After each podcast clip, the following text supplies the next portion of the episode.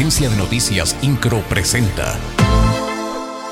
Resumen informativo. En Querétaro seguiremos trabajando para brindar las herramientas necesarias que permitan una vida digna, feliz y de éxito a las y los ciudadanos, afirmó el gobernador Mauricio Curi González al emitir un mensaje en el que deseó un año nuevo lleno de salud, prosperidad y afecto a la población del estado.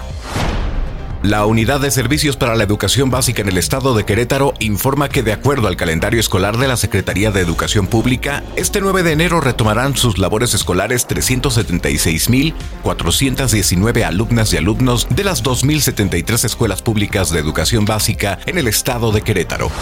En lugar de atender las fallas de operación del metro, Claudia Sheinbaum ha dedicado su tiempo abiertamente a hacer campaña por todo el país, así lo indicó Leonor Mejía, presidenta del Partido Acción Nacional en Querétaro, quien dice que lamentablemente el accidente ocurrido en la línea 3 del metro de la Ciudad de México es responsabilidad y descuido de Morena. Sheinbaum dedica su tiempo y recursos abiertamente a hacer campaña política por todo el país con miras a la elección presidencial del 2024.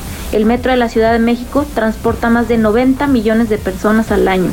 Es el principal medio de transporte de la capital del país y en lo que va de la administración de Sheinbaum acumula dos fatales accidentes y fallas en su operación. El secretario de Seguridad Pública del municipio de Querétaro, Juan Luis Ferrusca, detalló que durante el operativo Guadalupe Reyes se tendieron 11.700 personas. Estas acciones se realizaron en recorridos por 34 tianguis, 9 mercados de la capital, plazas y corredores comerciales. Comentarles que durante este periodo de fiestas decembrinas prevaleció un ambiente tranquilo.